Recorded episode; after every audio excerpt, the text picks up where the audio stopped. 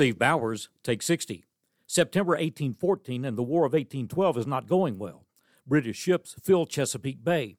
Washington, D.C., British troops have burned the Capitol building, burned the White House. The president has fled the city. Alexandria, Virginia has been raided. And now Baltimore. The attack on Fort McHenry is about to begin. Francis Scott Key is on board a British ship negotiating the release of Dr. William Beanes. Negotiations successful, Key, along with Dr. Beanes, return to their truce vessel, but it's not allowed to leave Baltimore. The British don't want to risk revelation of their plans. Then September the 13th, sunrise, the bombardment of Fort McHenry begins. It lasts 25 hours, continues all day and all through that night. The question for Francis Scott Key and the others did the fort and the American forces hold out? Does this nation still live? In the full light of dawn, the stars and stripes fly over Fort McHenry.